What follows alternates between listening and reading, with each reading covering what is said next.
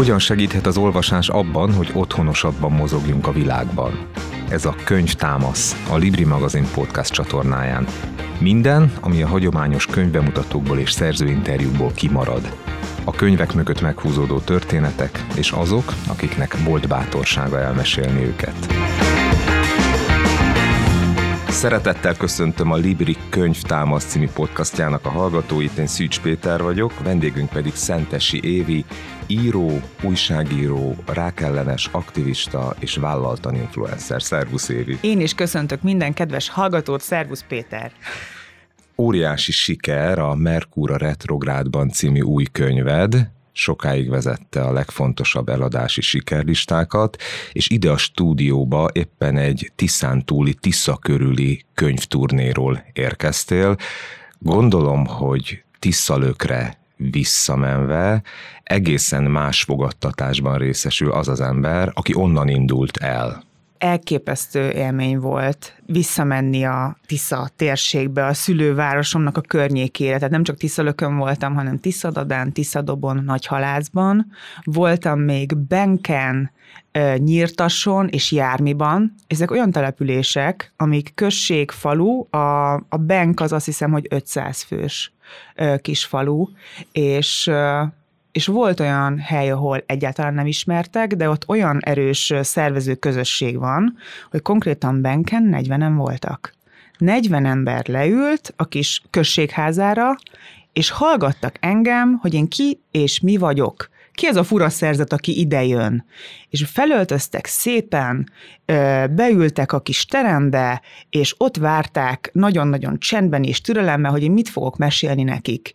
Nyilván ugye az én, főleg a, ezek az emberek, akik nem ismertek, főleg a rákról szóló történeteimre voltak kíváncsiak, meg a rákból való gyógyulásomra, és nagyon megható volt a, az a szeretet, meg az a melegség, amivel vártak. Tehát, hogy azok is, akik azt se tudták, hogy ki ez a csodabogár, azok is úgy vártak ott engem, mint hogyha, mint hogyha én most egy ilyen nagyon-nagyon fontos dolgot ö, ö, lennék hivatott itt ö, elmesélni, és valamilyen szinten az is volt, és, és hát volt olyan közösség, ahol például Tiszadobon egy olyan lányjal találkoztam, egy olyan lány kérdezett engem, ő volt a moderátor, Virágnak hívják, egyidősek vagyunk, Tiszadobi, Tiszadobon született, gyakorlatilag egyszerre nőttünk fel ugyanabban a térségben, de nem ismertük egymást, és amikor az ő, az a, az a bemutató volt ott, ahol ő volt a moderátor, soha az életemben nem történt még velem ilyen, de elsírtam magam.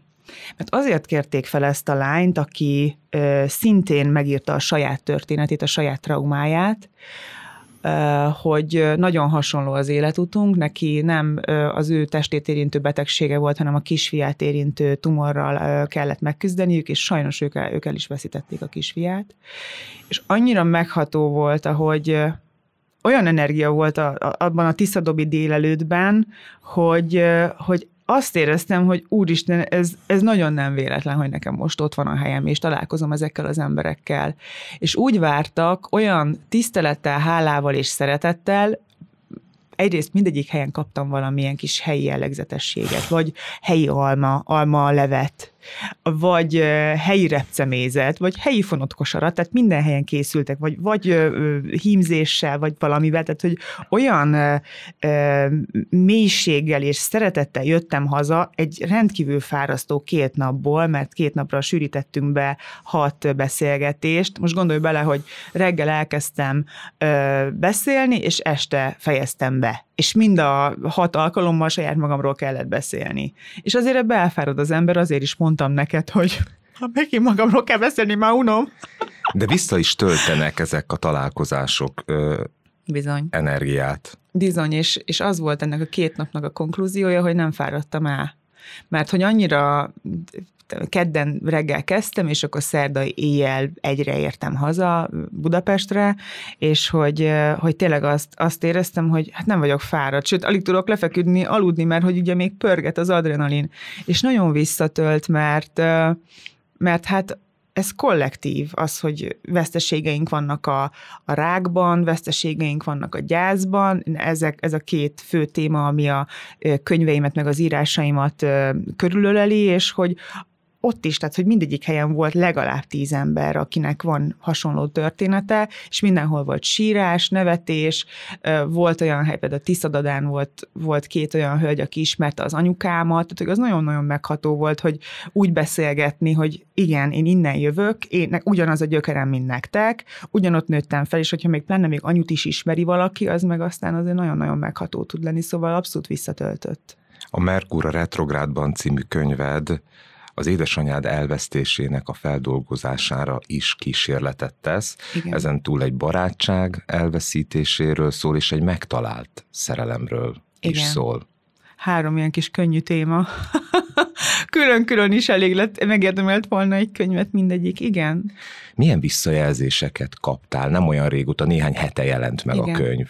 Milyen visszajelzéseket kaptam? Hát rengeteg olyan üzenet jön, amiben vagy a gyászra kapcsolódnak rá, ugye a Covid alatt rengeteg mindenki elveszítette sajnos a valakiét, és, és nagyon sok olyan olvasó van, aki most veszítette el hozzám hasonlóan az édesanyját, és erre, erre azért elég sokan tudnak kapcsolódni, és azért ez egy nagyon közös fájdalom, még ez az elbeszélés, aki ugye ebben a tekintetben én vagyok, csak kezdi ízlelgetni a könyvben azt, hogy mi az a gyász tehát, hogy kezdi ezt megtapasztalni, még, még nem tudja azt, hogy milyen az anyukája nélkül élni, milyen az, hogyha nem hívhatja fel, még ő éppen csak így belekezd a gyászába. Talán pár hónapra van, a, vagy fél évre van az édesanyja elvesztésétől. Tehát, hogy ez egy nagyon-nagyon hosszú út, és most már több mint egy éve halt meg az anyukánk, és, és még mindig ez a még mindig bennem van ez, hogy úristen, de felhívnám. Most ugye a könyv megjelenés volt, hát ugye mi nagyon sokat beszéltünk telefonon, tehát minden nap, akár többször is, és akkor mindig sztoriztunk, és akkor mindenki elmondta, hogy mi történt vele, elmondtuk a jót és a bosszúságokat is, és akkor még most is bennem van az, hogy úristen, anyát fel kéne hívni, hogy, és akkor itt megakadt, hogy hát itt ezt a mondatot most nem tudom befejezni, mert, mert az anyut nem tudom felhívni.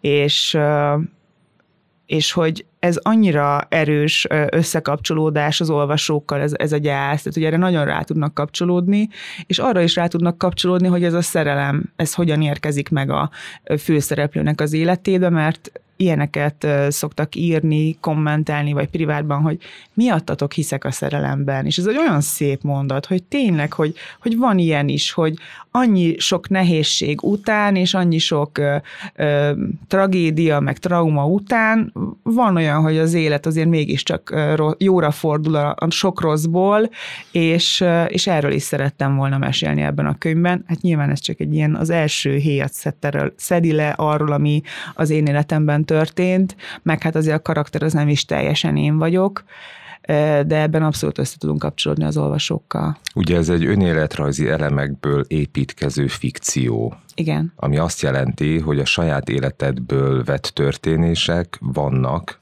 egy fikciós szöveggé átalakítva vagy felemelve, Igen. de aki téged ismer, aki követi a munkáidat akár a Vimen oldalán, az nagyon sokszor azt keresi, hogy mi ebből a valóság, és mi ebből a kitalálás. Hát van egy olyan réteg, akit ez is érdekel, hogy nem is tudom, hogy ezt eh, az írók el szokták-e mondani, hogy mi a valóság és mi a kitalálás a, a történeteikből, de hogy eh, például a, az anyuval való kapcsolatom, az anyu karaktere, meg az anyával való gyászom, az százszerzalékosan a való életből vett eh, történés. Tehát, hogy a, az ő elvesztése pontosan úgy zajlott, ahogy megírtam a könyvben, az ő karaktere is, és az ő jellemvonása is ugyanazok, meg a hozzáfűződő fájdalom is ugyanaz, még, még talán még, még mélyebb és még rosszabb volt a valóságban, mint ahogy megírtam, de a, például a két barátnő karaktere az kitalált. Az egyik barátnő az két létező barátnőmből van megalkotva, két ilyen nagyon vehemens, nagyszájú barátnőmnek van összegyúrva a karaktere, de például az ő vele való történések is olyan elemek, amik nem, nem a valóság, hanem fikció. Vannak olyan jelenetek benne, amikből inspirálódtam a, a saját életemből, de azért mondjuk a, az anyán kívüli veszteségnek a nagy része az, az, az egy felépített, kitalált szöveg, meg cselekmény. Kaptál-e olyan üzenetet az édesanyától, hogy mire gondolj akkor, amikor ő már nem lesz? Vagy hogyan hívd elő? Anyutól? Nem, mert annyira hirtelen veszítettük el, hogy nem, nem ő, se, ő se tudta, ő se gondolta volna, hogy, hogy ő már nem fog kijönni a kórházból. Tehát az ő elvesztése az, nem tudtunk tőle elbúcsúzni. És ez, ez egy ilyen mély fájdalom az jutott eszembe, miközben a feldolgozhatatlan trauma kapcsán elkezdtünk erről beszélgetni, hogy Szabó Magda mondta egyszer azt, hogy a szüleitől egy olyan üzenetet kapott, hogy amikor a debreceni két tornyú nagy templomra ránéz, akkor gondolja azt, hogy az egyik torony az édesapa, a másik torony az édesapa, és amikor ők már nem lesznek, de hazaér Debrecenbe, akkor mindig a szülei várják. Jaj, de szép ez. Nagyon, ez nagyon szép.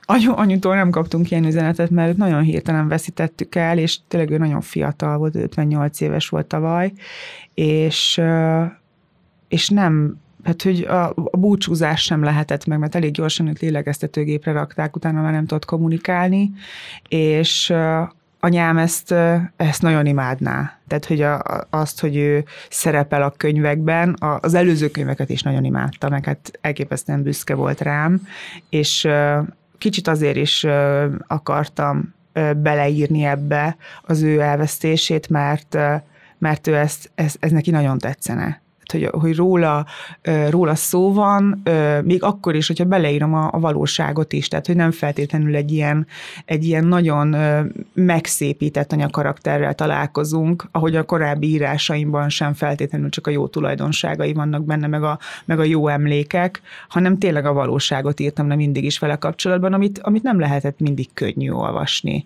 És mi nagyon sokat beszélgettünk arról, hogy velünk mik történtek, meg hogy az ő, az ő életében mik történtek, és mi történt, miért történtek azok a dolgok, miért voltak azok a döntései, amik nekem mondjuk például fájtak. Gondolok itt a vállására apám, apámmal, és és hogy nagyon sokat elemeztük ezt, és nem hiszem, hogy neki mindig könnyű lehetett olvasni ezeket a történeteket, de azt tudom, hogy mindig százszerzalékosan imádta. Az, hogy róla szó van, és és a, képes volt végigolvasni úgy, hogy mondjuk a két könyvem is szól a, a rákról, és ő ezt képes volt a legnagyobb élvezettel végigolvasni, úgyhogy az egy nagyon nehéz olvasmány annak, aki benne volt. És aki, ő volt az, aki a legközelebbi volt, aki benne volt, hiszen ő ápolt egy húzamos ideig, tehát hogy ez egy nagyon-nagyon nehéz időszak volt mindkettőnk számára, és gyönyörű és nehéz, tehát hogy megvolt a maga iszonyatos mélysége és szépsége, de hogy ő ezt nagyon-nagyon szerette. Úgyhogy a, ami útravalót én kaptam tőle, az abszolút az, hogy hogy ezekről igenis kell írni, és ezeket igenis ki kell mondani, és őt, az ő, az ő emlékét én, én nagyon őrzöm, és nagyon, nem csak a szívemben, hanem így, a, így, így ki is terítem a világ elé, mert hogy ő ezt nagyon-nagyon imádta.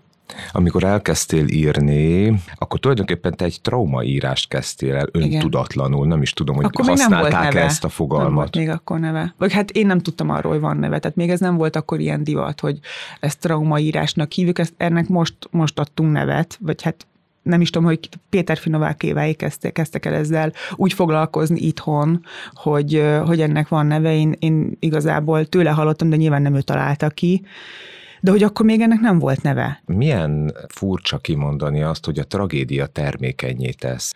Nem hiszem, hogy ez, ez mindenkiben ennyire egyértelmű, hogy, hogy te engem nagyon termékenyé tesz. Igen, ezt te mondtad ezt a mondatot egy ezt interjúban. Igen, ezért ja, hoztam hogy, elő. Ja, hogy engem, tőlem engem nagyon termékenyé tesz.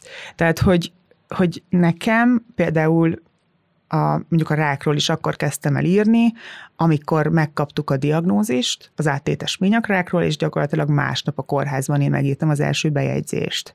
Mert hogy azt éreztem, hogy egyrészt azt is éreztem, hogy erről most mindenkinek tudnia kell, hogy legyen egy ilyen edukatív, figyelemfelkeltő ö, tartalom, ami akkor kevés volt, vagy szinte nem is volt, ö, legalábbis itthon, és a, amikor most télen volt két komolyabb operációm, akkor kitoltak a műtőből, másnap levittek az intenzívről a, az osztályra, és én másnap ö, már írtam bejegyzést a, a VMN-re. Tehát, hogy, hogy bennem ez, ez egy ilyen nagyon, ö, ez egy dopping. Tehát, hogy én erről egyből akarok inni. Mondjuk én tudom is, hogy hogy működik. Tehát, hogy rám olyan hatással van, hogy, hogy segít nekem, tehát hogy engem szolgál az, hogyha én egyből ezt ki tudom írni magamból, és, és hogyha ha ezt nem tudom megtenni, például mondjuk most télen a kórházban nem tudtam volna erről írni, mert mondták természetesen a többiek, hogy most ne dolgozz, most, most nem kell, most megoldjuk nélküled, most, most ez egy olyan időszak, hogy neked a gyógyulásra kell koncentrálnod, de nekem a gyógyulásom része az is, hogy, hogy, tudom, hogy meg tudom ezt írni. Volt mondjuk olyan időszak a rák alatt, amikor nem a, az újságba írtam, hanem, hanem csak magamnak készítettem jegyzeteket. Akkor nagyon nem voltam jól, és akkor, akkor inkább csak így befelé így írtam a halállal kapcsolatos gondolataimat jegyzetek formájában, tehát nem is cikk formájában, hogy, hogy le akartam azt jegyezni, hogy én most például a félelmem az mi a halállal kapcsolatban. Amit aztán később használtam szövegben, de van olyan időszak, amikor nem feltétlenül a nagy közönség elé szállom ezeket a gondolatokat, de százszerzalékosan segít engem. A Merkur a retrográdban című regényed narrátora, főhősnője a könyv elején a saját temetését képzeli el, miközben szól egy híres dal, a Igen. Perfect Day, Igen. és a regény végére, anélkül, hogy spoilereznék, ez a narrátor, ez a főhősnő elkezdi szeretni a vasárnapokat. A Igen. korábban gyűlölt vasárnapokat. Na most a vasárnapokat az az ember gyűlöli, aki boldogtalan, vagy nem talált még egy olyan embert, akivel boldogan eltöltheti a vasárnapokat. Igen, Igen az így van és azt tudom, hogy te most nagyon szereted a vasárnapokat. Nagyon. És most nem a narrátorról beszélek, hanem Szentesi Éviről. Én most nagyon szeretem a vasárnapokat, mert nekünk gyerekkorunkban az volt a tradíciónk, amikor nagyon boldog voltam, és nagyon szerettem a vasárnapokat, hogy átmentünk a nagymamához, aki két házra lakott tőlünk Tiszalökön az utolsó utcában, és ott reggel elkezdtük a közös vasárnapi főzést, anyuval, meg mamával, meg nagypapával, meg apuval, és az egy ilyen, az egy ilyen tradíció volt, hogy akkor ott ugyanaz minden vasárnap ugyanaz volt a menü, tehát húsleves, rántott hús, krumpli, és uborkasaláta, vagy fejes saláta, és almáspite, vagy megyespite, éppen minek volt a szezonja, és az egy, az egy olyan erős emlék, hogy mi ott, ott az tényleg az biztos pont, hogy ott, ott mi mindig ott vagyunk, és bármi van télen, nyáron, mi ott közösen elkészítjük az ebédet, és soha nem felejtem el a nagymamámat, aki az, a, a, megvannak a jelenetek is, hogy mi ott hogyan készülődünk, hogyan panírozunk, hogyan vág, vágja le a csirkét vagy a tyúkot. Tehát mindennek megvolt a pontos rendszere, és elérkezett az életembe egy olyan ember, akinek ugyanez a az az emléke, ez az erős kötődése a vasárnapokhoz. És hogy ez annyira véletlenül, mégis egyértelműen jött az, hogy, hogy ahogy megvoltak az első vasárnapok, és akkor, és akkor mondja, hogy rakjunk már fel egy húslevest. Meg úgy ennék egy rántott húst. És amikor rájössz arra, hogy egy olyan embert találtál, akinek ugyanaz ugyanaz a szövete, és ugyanaz az emlék, és ugyanazt a ö, dolgot hozza a családból, az egy, olyan, az egy olyan nagy boldogság, és elkezdtük ezeket a vasárnapokat újra, ö, újra reprodukálni. Csak most már ez a mi kis közösségünk, másik helyszín, most nem vidéken élünk, hanem Budapesten élünk együtt, és ez egy olyan boldog felismerés volt, hogy, hogy ugyanazt szereti, amit én, ugyanazt hozza otthonról, amit én, és, és nem kell neki elmagyarázni, hogy ez miért fontos, hogy vasárnap leüljünk együtt az asztalhoz, hogy akkor nem mással foglalkozunk, hanem tényleg egymással foglalkozunk. Ugyanúgy berakja a magyar nótát, mint a nagyapám, ugyan ugyanúgy, ugyanúgy énekel, mint a nagyapám. Szóval azért ez egy ilyen, ez egy ilyen nagy találkozás ebben is. A feltétel nélküli szeretet mintáját a regény narrátora és Évi is a nagypapájától kapta meg. Igen. Igen, az így van. Mesélsz a nagypapádról?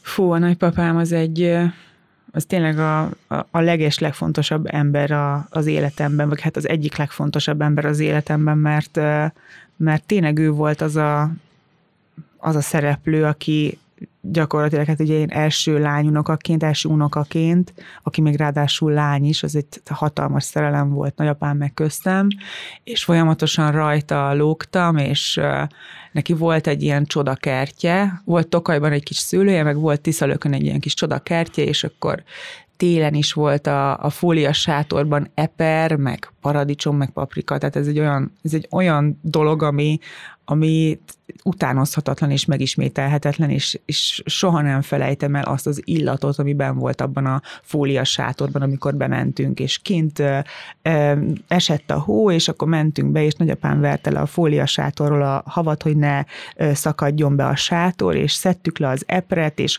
ott volt a paradicsom, és nyáron, amikor oltotta a barackfát, akkor ö, letérdepeltem mellé, és mutatta nekem, hogy akkor hogyan kell ezt oltani, és hogy ennek mi a metódusa, és, és egy ilyen igazi, életvidám, nagyon szerette az életet, nagyon, tehát ezt, ezt tőle örököltem, hogy nagyon ragaszkodott az élethez, és nagyon tudta élvezni. A szónak az értelmében, hogy mindig jó kedve volt, tehát én sose láttam őt mérgesnek, vagy idegesnek, sose volt veszekedés, Nyilván most én az életének azt a részét láttam, amikor már a, az ő idős kora volt, tehát én nem láttam azt, hogy neki milyen volt a fiatal kora, mert nem láthattam, de hát neki is volt mindenféle trauma az életében, és hogy, és hogy én mindig minden, minden nehézségnek az ellenére, ellenére itt, itt egy nagyon boldog és pozitív embernek láttam. És ezt így tőle, tőle kaptam meg ezt, a, ezt az életszeretetet, azt hogy, azt, hogy még akkor is dalolunk, amikor, amikor nem annyira fényes minden, és, és én nagyon-nagyon szerettem. Ő tényleg feltétel, feltétel nélkül ő is, meg, meg ő is engem, meg én is őt, és tényleg vele nem volt meg az, ami mondjuk a szüleimmel, hogy na, ha nem hozol jó jegyet, akkor, akkor nem vagy jó kislány, vagy hogyha nem raksz rendet a szobádban, akkor, akkor mit tudom én, megszidunk, vagy nem nézhetsz tévét, vagy tudom én, amiket, amikor a szülők fegyelmezni szokták a, a gyerekeit, és, és ő nekem egy nagyon-nagyon fontos és meghatározó ember. Úgyhogy sajnálom, hogy őt korán elveszítettük. 14 voltam. Gondoltál-e arra, hogy visszamész ebbe a boldog gyerekkori millióbe a Tisza partjára, és úgy írsz, hogy elvonulsz. Tehát nem úgy írsz, ahogyan eddig írtál, hogy a trauma feldolgozás következményeképpen akár a kórházban fekve, hanem mondjuk a Tisza partján, és nincs ö, újságírás, nincs influencerkedés, hanem egy csendes, tiszai millió van, és érzed azokat az illatokat a gyerekkorodban, amik körülöleltek. Lehet, hogy valami egészen más születne a kezeid alatt. Ez egy jó kérdés, nagyon. Arra nem gondoltam feltétlenül, hogy lemegyek és írok a Tészem partján, és elvonulok oda, hanem az mondjuk a fejemben van, megszületett egy ilyen gondolat, hogy, hogy milyen lenne újra ott élni. Tehát, hogy hogy tudnék újra ott élni. Nem, nem annyira távoli ez tőlem, tehát hogyha... Ez egy egyértelműen kijelentő mondat, hogy tudnék ott élni? Igen, ez egy egyértelmű kijelentő mondat. Tehát, hogy annyi minden, minden történt már, annyi minden, tehát tényleg már nekem megvolt a, a nagy zajos része, és nem feltétlenül vágyik az ember arra, hogy mindig ez ebben a nagy, nagy zajban legyen. És most nagyon jó helyen vagyok, tényleg nagyon szeretem a, a VM-ent is, nagyon szeretem a, az influencer munkákat is nagyon szeretem, de mondjuk én ezt, simán ki tudnék ebből csekkolni, és tudnék lent írni, és csak a, az írással foglalkozni egy ilyen és tudnék ott írni, igen, tudnék. Gondoltam már erre. De arra is gondoltam, csak arra, hogy ott írjak, hanem hogy ott éljek. Az nem, nem áll annyira távol. A könyvbemutatódon a Bret Easton Ellis világához hasonlítottuk azt a kicsit beteg, kicsit üres, kívülről nézve akár ö, nevetségesen, magát túl komolyan vevő világot, ami a show business része, hogyha valamikor megtörténik az, hogy egy picit csendesebb, a gyerekkori boldogságodhoz közelebb álló helyszínre vonulsz el, akkor valószínűleg más Igen. könyvek születnek. Igen. Igen. Hát ez engem ez a világ, amit, amiről mondjuk írok, és amiről gyakran van szó, ez engem nagyon érdekel. Pont emiatt a kiüresedettsége miatt, a sokszor nevetséges helyzetei miatt, és ehhez van azért elég sok mintám. nyilván van a Tisza parti közösséghez is mintám, de hogy ez engem mindig nagyon izgatott. Én nagyon sokáig dolgoztam vendéglátásban, és dolgoztam három évig egy olyan helyen, ami, ami egy ilyen nagyon felkapott fancy hely. És, és ott mit csináltál? Pultos voltam, pultban dolgoztam. Egy, nagyon szerettem azt a munkát elképesztően szerettem, és nagyon sokat tanultam ott, és akkor még nem tudtam, hogy az a munka nem csak arra lesz jó, hogy én, hogy én mondjuk akkor az iskola mellett a saját megélhetésemet biztosítsam, hanem olyan elképesztően széles jellemanyagot, karakteranyagot összegyűjtöttem, hogy, tehát, hogy az egy, az egy tehát olyan, így tényleg egy külön világ, és engem ez, ez nagyon izgat, pont emiatt a álszentsége miatt, tényleg nagyon sokszor álszent, amit mutat az, az amögött sokszor annyira sok minden más, más van, és, és nem is az az igazság, amit mutat magáról, de valamiért engem nagyon szórakoztat, és, és nagyon vonz is, tehát hogy van azért ennek egy nagyon erőteljes vonzereje, és, és én azért szeretek erről írni, mert mert egyrészt az érdekel engem, ami most történik velünk. Tehát engem sose érdekelt az, hogy, hogy, hogy mi történt 100-200 évvel ezelőtt. Én arról akarok írni, amiről nekem most van élményanyagom. És el tudom azt képzelni ettől függetlenül simán, hogy a késői könyvek azok majd már nem erről fognak szólni, de, de most még ez, ez nekem nagyon izgalmas. Hogy tudsz egyébként résztvevő megfigyelőként jelen lenni mondjuk egy termékbemutatón? Tehát akkor már megfordul a fejedben az, hogy ez bekerül egy könyvbe, vagy valami más dologra fókuszálsz, mert ugye újságíróként az ember a sztorit keresi, influencerként a megfelelő képbeállást, íróként, pláne olyan tudatosan előre gondolkodó íróként, ami most derült ki, hogy a kései könyveidben is gondolkozol már, és akkor, amikor a pultban dolgoztál, akkor már a karaktereket gyűjtötted.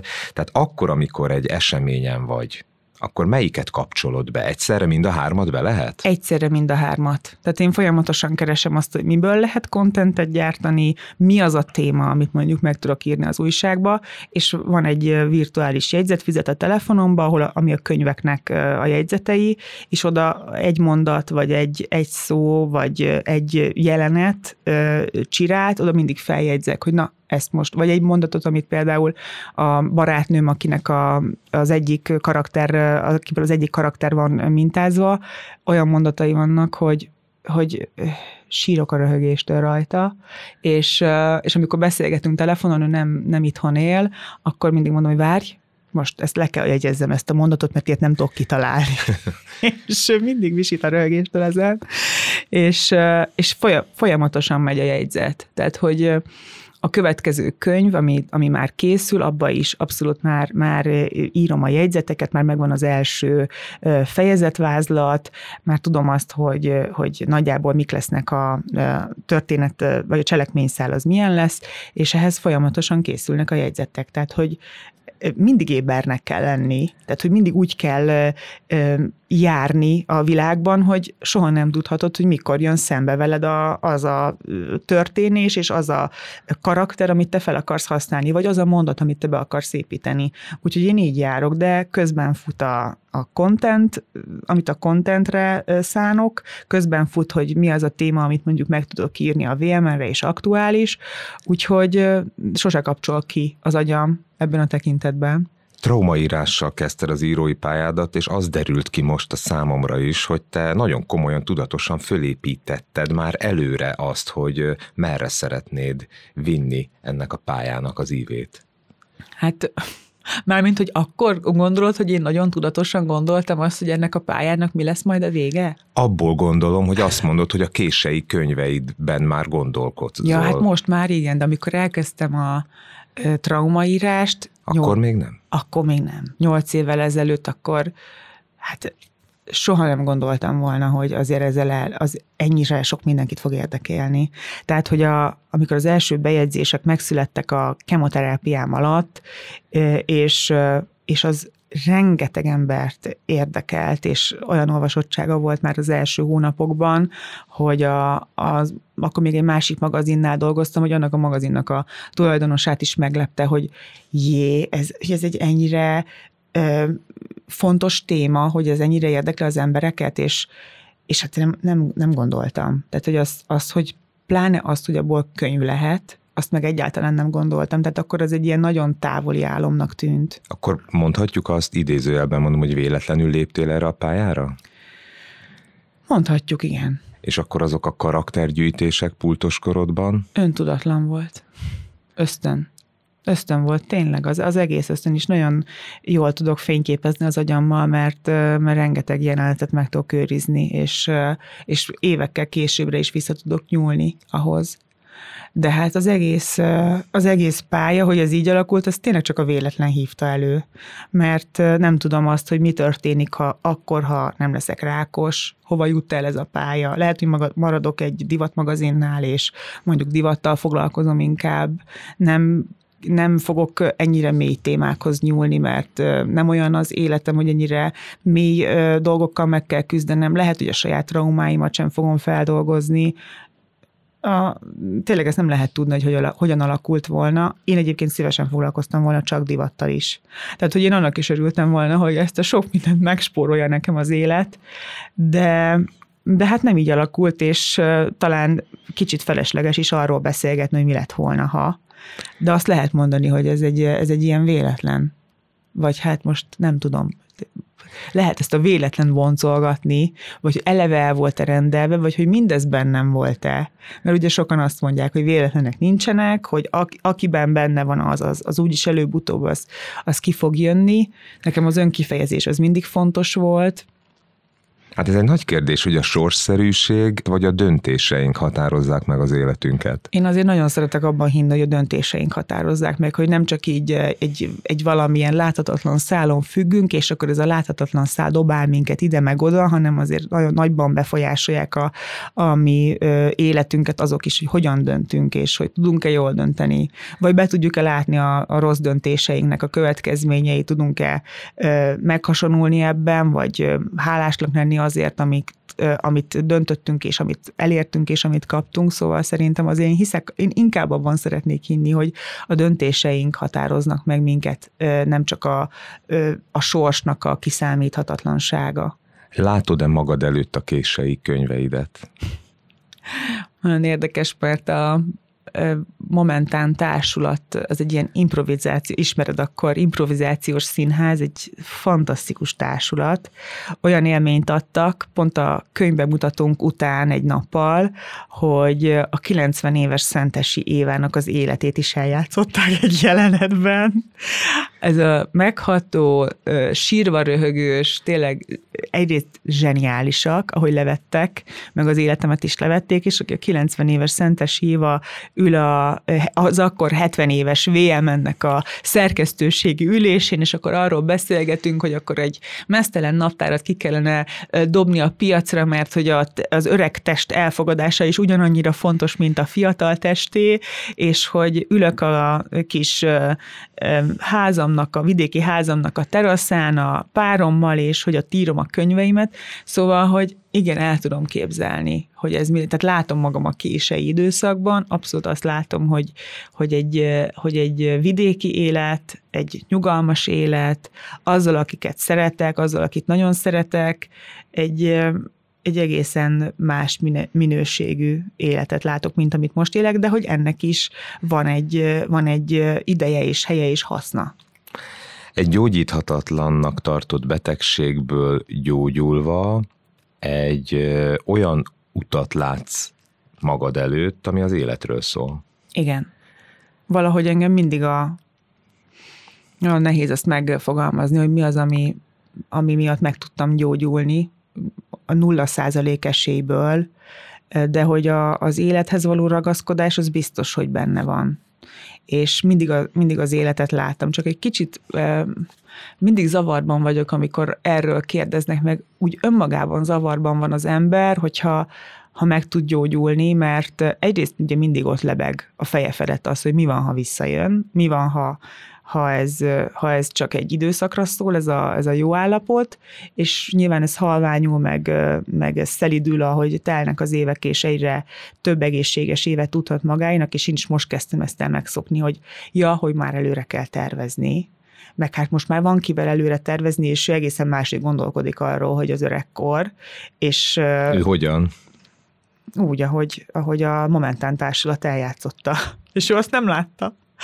De hogy, hogy egy picit mindig zavarban vagyok, mert hogy, mert hogy nekem ez sikerült.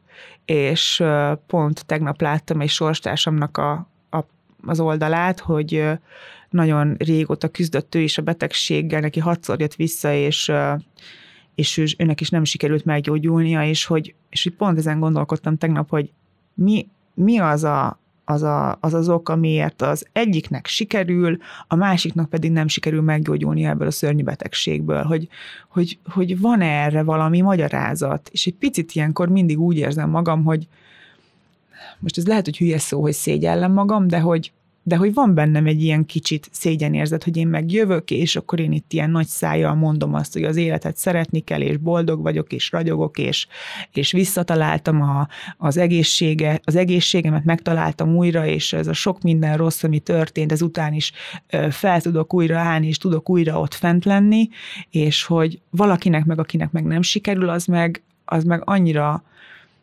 annyira mélyen érint, hogy ilyenkor mindig, mindig egy picit elszégyellem magam, hogy nekem meg miért. És tudom, hogy kellenek ezek a példák, hogy, hogy lássa a, azt a, a, lássák azt az emberek, hogy, hogy ebből meg lehet gyógyulni, csak, csak pont tegnap volt egy ilyen, egy ilyen történés, hogy, hogy egy kicsit úgy elszégyeltem magam, hogy fú, nekem sikerült, és más valakinek meg nem sikerül ebből meggyógyulni, és ez nagyon nehéz. Gondoltál már arra, hogy ez a szégyenérzet valami múltbéli traumából fakadhat, vagy valami örökölt mintának a manifestációja? Hiszen miért kellene magát szégyelnie valakinek azért, mert meggyógyult?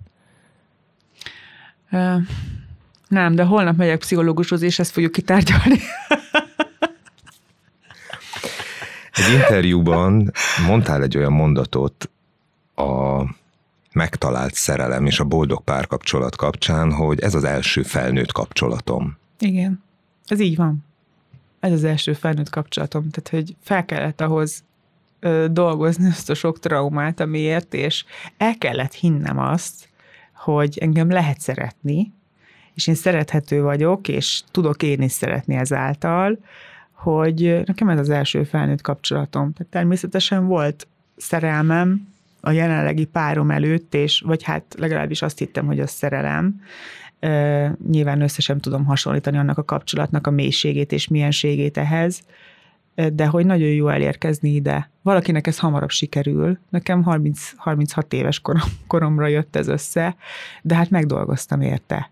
Nehezebb volt ezt megtalálni és ide eljutni, mint meggyógyulni a rákból nekem. Tényleg nehezebb volt. Tehát, hogy a pont tegnap van egy nagyon régi lánytársaságunk, elég régóta nem találkoztunk. 12 évvel ezelőtt voltunk nagyon szoros barátságban, egy hattagú lánycsapatról van szó, és nagyon sokat bulisztunk együtt, és nagyon sokat voltunk együtt ilyen nagy szerelmi válságban, és most kitaláltuk azt, hogy újra összehozzuk ezt a csapatot, és találkozni fogunk július első hétvégéjén, egy balatoni hétvégére, és van egy közös chat csoportunk, és akkor a, az egyik lány, az, az egyik nő az elkezdte sorolni, hogy akkor ki, mindenki ki, hol tart most, és mit ért el, és akkor mindenkinek mondta, hogy igen, nekem sikerült az álomházamat összehozni, nekem az üzleti életben ekkora sikereim voltak, a másiknak gyönyörű gyerekei vannak, és boldog családja, és akkor nekem mondja, hogy a, az Évi meg megtalálta az álompasiát, és akkor írtam neki, hogy hát azt hittem, hogy az írói pályafutásomat fogod ki, kiemelni, és azt mondja, hogy nem, bocs, neked ez sokkal fontosabb volt. És mondom, igazad van, mondom, tényleg sokkal fontosabb volt, és sokkal nehezebb is volt ezt megtalálni. A könyved első részében van egy olyan gondolat, amit a narrátor oszt meg az olvasóval, hogy egy nőnek 35 éves kora körül lejár a szavatossága. Igen, te sokan gondolják így. Ez egy társadalmi nyomás, ami miatt így gondolják sokan a 35 körüli nők, vagy valami más oka lehet ennek? Hát na, ez vaskosan társadalmi nyomás, meg ami a, a szülőktől is jöhet. Sok családban, elég sok barátnőmet néztem végig, aki azért vállal gyereket, mert hogy már mondják otthon, hogy de kell az unoka, és hogy már 30 felett szülni, az már, az már később, pláne a 30 az már, hát ott már nem is olyan könnyen jön össze, és, és muszáj lenne a kis gyereket, kisgyereket szülni kislányom, mert akkor anélkül azt azért nem annyira lehet boldognak lenni, vagy mennyi a férjhez, vagy legalább, olyat is hallottam barátnőtől, hogy vagy legalább elvált legyél, mert hogy a 40 éves soha meg nem házasodó nőnél nincs szomorúbb a világon, tehát ilyen, ilyen mondatokat hallottam, tehát ezeket nem én találom ki. Szóval igen, ez egy erős családi minta is lehet, és társadalmi nyomás is, mert hát mit vár el tőlünk a társadalom? Azt várja el tőlünk a társadalom, hogy legyen szép esküvő, találd meg a férjed, legyenek gyerekeid, ha, ha az nincsen, akkor miért nincsen? Egyébként szerintem azt a kérdést kell feltenni, hogy miért akarsz gyereket, nem azt, hogy miért, miért nincs gyereked. Tehát, hogy a, ha arra a kérdésre kellene először válaszolni, hogy én azért akarok gyereket, mert uh, úgy érzem, hogy tudok felelősség teljesen róla gondoskodni, úgy érzem, hogy enélkül az életem az, az nem lehet egész, nekem az adnak kiteljesedést, hogy én gyereket vállalok, és megtaláltam ehhez a páromat, de hogyha mondjuk egyedül jutok el ide, akkor, akkor én úgyis teljesen százszerzalékosan biztos vagyok benne, hogy én ezt szeretném vállalni, tehát hogy szerintem ezekre a kérdésekre tudni kéne először így válaszolni, vagy hasonlóképpen, de hogy ez egy nagyon erős nyomás, és ugye egy, egy, egy jelentős stigma van azokon a nőkön, akik úgy döntenek, hogy nem vállalnak gyereket. Míg egy férfi mondjuk, hogyha nem vállal gyereket, nem kérdezik meg tőle, úton útfélen és hogy van egy gyereked, és hogy szeretnél-e, és hogy mikor, és hogy miért nincs gyereked. Miért? Tehát ezt kevesebbszer kapják meg szerintem a férfiak, vagy szinte soha, nyilván nem tudok erről statisztikákat mondani, de, de egy nő e, ezzel elég gyakran találkozik, és mondjuk nyilván tőle most, most azt nem kérdezik be, hogy akarok a gyereket szülni, mert azért legtöbben tudják, hogy nem tudok, de hogy... A betegségből örök, fakadóan. Igen, a betegségből fakadóan, de hogy örökbe fogadni akarok-e hogy azon gondolkodtam-e. És hogyha nem gondolkodtam, mert hogy én még azt nem érzem, akkor mi történik, akkor se történik semmi. Vajon abban a kultúrában, abban a társadalomban, amiben élünk, miért kötődik össze olyan sokszor a boldogság a bűntudattal? Miért nem vállalhatja fel az ember az örömét százszázalékosan, akár mások előtt? Miért kell ezt egy kicsit rejtegetni? Miért nem lehet úgy megélni, hogy a többi bennünket látó ember is boldogabb legyen, vagy emelkedjen attól, hogy mi megtaláltuk a, az utunkat?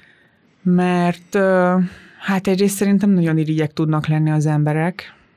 Ez egy ilyen általános betegség, és biztos, hogy ehhez kapcsolódik valamiféle szégyenérzet is, hogy, hogy ezt, ezt nem mutogassuk, ezt ne rakjuk ki, mert hogy, mert hogy ez, bár mondjuk mondjuk a, nekem az a tapasztalatom, nyilván én azért elég erősen megmutattam, hogy az eddig életem az arról szólt, hogy a nehézségeket mutassam meg. Egészen más, hogy viszonyulnak az emberek az én örömömhöz, mert van egy, egy elég nagy szurkoló táborom, aki úristen, de jó, nagyon örülök neki, annyira megérdemled, de amúgy miért ne érdemelhetné meg ezt egy olyan is, akinek nincs rákja, aki nem veszíti el az anyukáját, aki csak úgy, akinek egy, egy teljesen más az életútja, és milyen lehetne annak is örülni, hogy ő úgy boldog. Nem tudom, valahogy az emberek azok mindig ilyen két, kétkedve fogadják azt, hogy de hogy ott minden kerek biztosan? Hát mert folyamatosan keresik azt, hogy az ő életük az nincs rendben valamilyen szinten, és hogy nehogy már a másiknak is jó legyen. Talán ez egy ilyen általános emberi természet, de pontos válaszokat én sem tudok erre.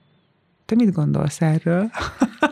Én azt gondolom erről, hogy más kultúrákat valamennyire megismerve van olyan, hogy az ember örül a másik örömének. És ez szerintem egészen egyszerűen szocializáció kérdése, Igen. hogy mit láttál, mit hallottál, mit Igen. örökítettek tovább, milyen traumák, háborúk, veszteségek maradtak benned, amit továbbadsz, ha csak meg nem töröd ezt a láncolatot, és úgy Igen. tűnik, hogy neked, Szentesi Évinek sikerült megtörnie azokat a traumatizált, örökölt mintákat. Igen. És Nekem sikerült, ez biztos. Nekem sikerült, és és hát ugye elég erős női karakterek vannak az én családomban, akár tehát nem csak az anyukám, hanem a nagymamám, meg a déd nagymamám is egy nagyon erős, erős és erősen traumatizált női karakter, és én ezt a láncot abszolút megtörtem. És ez továbbadható egyébként akár egy íráson keresztül, egy Igen. könyvön keresztül azoknak az embereknek, akik még éppen elindultak azon Igen. az úton, hogy megtörjék ezeket az örökölt családi mintákat. Mert hogy ilyen visszajelzéseket Igen. is kaptál, beszélgettünk erről, sőt a kollektív gyászról is beszélgettünk, hogy hogyan segít egy ö, olyan terápiás írás az írónak és az olvasóknak egyaránt. Bizony, hát rengeteg a visszajelzés, hogy hogy a, megfogalmaztad a veszteségemet, megfogalmaztad azt, hogy én mit érzek a gyerekvállalással kapcsolatban, hogy amit én nem tudok kimondani még magamnak sem, azt itt látom leírva, és ezek igazából az én gondolataim is, és hogy valójában szerintem ez ennek a könyvnek a sikere, hogy, hogy ezek le vannak írva, és mondjuk ezekről nem olvasnak vagy olvashatnak olyan gyakran, ez viszi tovább, tehát szerintem ezért adják ezt körbe, ez, ezért olvassák ezt sokan, mert, mert ugye ez annyira kollektív érzés, és, és el tudják vinni maguknak, és tud tovább élni ez. Az olvasói visszajelzéseket böngésztem a moly.hu-n, és azt írták, hogy a szokottnál is szó nézni? kimondóbra sikeredett Szentesi Évi új könyve. De Igen. hogy érzed ezt? Igen, mert új szerkesztőm van, aki a szokottnál is szókimondóbb. Sárna Szabó András. Így igaz, és nagyon-nagyon szeretek vele együtt dolgozni. Nekem ő régen kreatív szépírás tanárom is volt, még tíz évvel ezelőtt, és akkor is nagyon élveztem a közös munkát vele, és egy titkos vágyam volt, hogy ő legyen a szerkesztőm, és ezt a titkos vágyamat most már elmertem mondani a kiadómnak, akik támogattak ebben, sőt, még a Cserna Szabó is elvállalta, aki egy, egy nagyszerű kortárs szerző, én falom a könyveit, és talán neki is köszönhető az, hogy még jobban le csupaszította a szöveget, tehát még, még faragott belőle. Ő, ő is nagyon szereti ezt a Bret Easton Ellis-es világot, hozzá is nagyon közel áll, és és ő, ő is élt már ezzel a hasonlattal, amivel te, tehát ugye is hasonló, még az előző könyvem pedig olyan szépen éltek kapcsán, amihez ajánlót írt, ott, ott ugyanezt így megfogalmazta, hogy ehhez a világhoz én így Magyarországról én csatlakozom, és, és nagyon annak is köszönhető ez a szókimondóság, hogy egyrészt nyilván én is sokat tisztultam, meg, meg sokkal inkább azt látom, hogy szerintem úgy, ahogy van, úgy, úgy kell kimondani. Tehát, hogy az segít az ilyen traumákon, hogyha úgy van megfogalmazva, és úgy van kimondva, hogy az, amit egyébként az életben is érzünk és gondolunk erről. Tehát, hogy azért van benne káromkodás is, mert hogy ott tényleg az van, hogy ott azt érzed, hogy ott az a mondat, és az a, az a csúnya szó, a, amit te tudsz mondani, és ez nincsen le ö, szedegetve a szövegből, és a Cserna is abszolút így szerkesztette a, a szöveget, hogy ott kigyomlálta belőle ami szépítgetés, meg finomkodás, meg, meg púderelgetés, mert hogy nincs rá szükség a szövegnek. Merkur a retrográdban, aki még nem olvasta a könyvet, az nem biztos, hogy elsőre érti ezt a címet. Aki horoszkópokat is olvas, az viszont azonnal tudja, hogy mire kell gondolni akkor, amikor ezt a sort olvassa az ember. Te olvasol horoszkópot? Nem. Én nem olvasok horoszkópot. A, az egyik szereplő a Merkur, a Merkur a retrográdomból olvas horoszkópot, és én nem nem, nem hiszek a horoszkópokban, bár a, van ilyen horoszkóp elemzés semmilyen az én jellemvonásomra, és néhány dolog igaz is belőle, tehát hogy biztos van valami, amit így lehet párosítani, vagy lehet igaz a saját személyiségünkre, meg életünkre. Nagyon érdekes úgy, mert ugye a Merkur, Merkur a retrográd, Merkur retrográd időszak az pont akkor volt, amikor megjelent a könyv. De hogy ezt mi nem terveztük a kiadóval, nem figyeltük a bolygóállásokat, amikor kitaláltuk, hogy mikor jön a könyv, és ugye ez egy ilyen hátráltató időszak, semmi újban nem szabad belefogni, és ugye a könyv az ö, kijött a nyomdából, a Merkur belépett a retrográdba, és akkor a könyv az így a sikerlista első helyére, amilyen még sosem történt egyik könyvemmel, hogy egyből az első helyen kezdett, meg is lepődtem, hogy most ez pont miért, és és hogy engem nem hátráltatott. Szóval rám nem igaz. Ez a bolygóállás lehet, hogy én pont fordítva működöm. A könyv, ami most dolgozol, és nagyon tudatosan gyűjtöd, vadászod hozzá a mondatokat, akár baráti beszélgetésekből, akár azokból a mindennapi eseményekből, ami körülvesz a mindennapi munkát során, az hol áll most, hogyan áll? Megvannak a jegyzeteknek a mondjuk 50 a de hát ez ugye még épül, és megvan a cselekményvázlat és az első fejezet. Ez most így áll, és ennek a könyvnek lesz a folytatása, a Merkurnak lesz a folytatása, és már megvan a címe is, de azt még nem árulom el.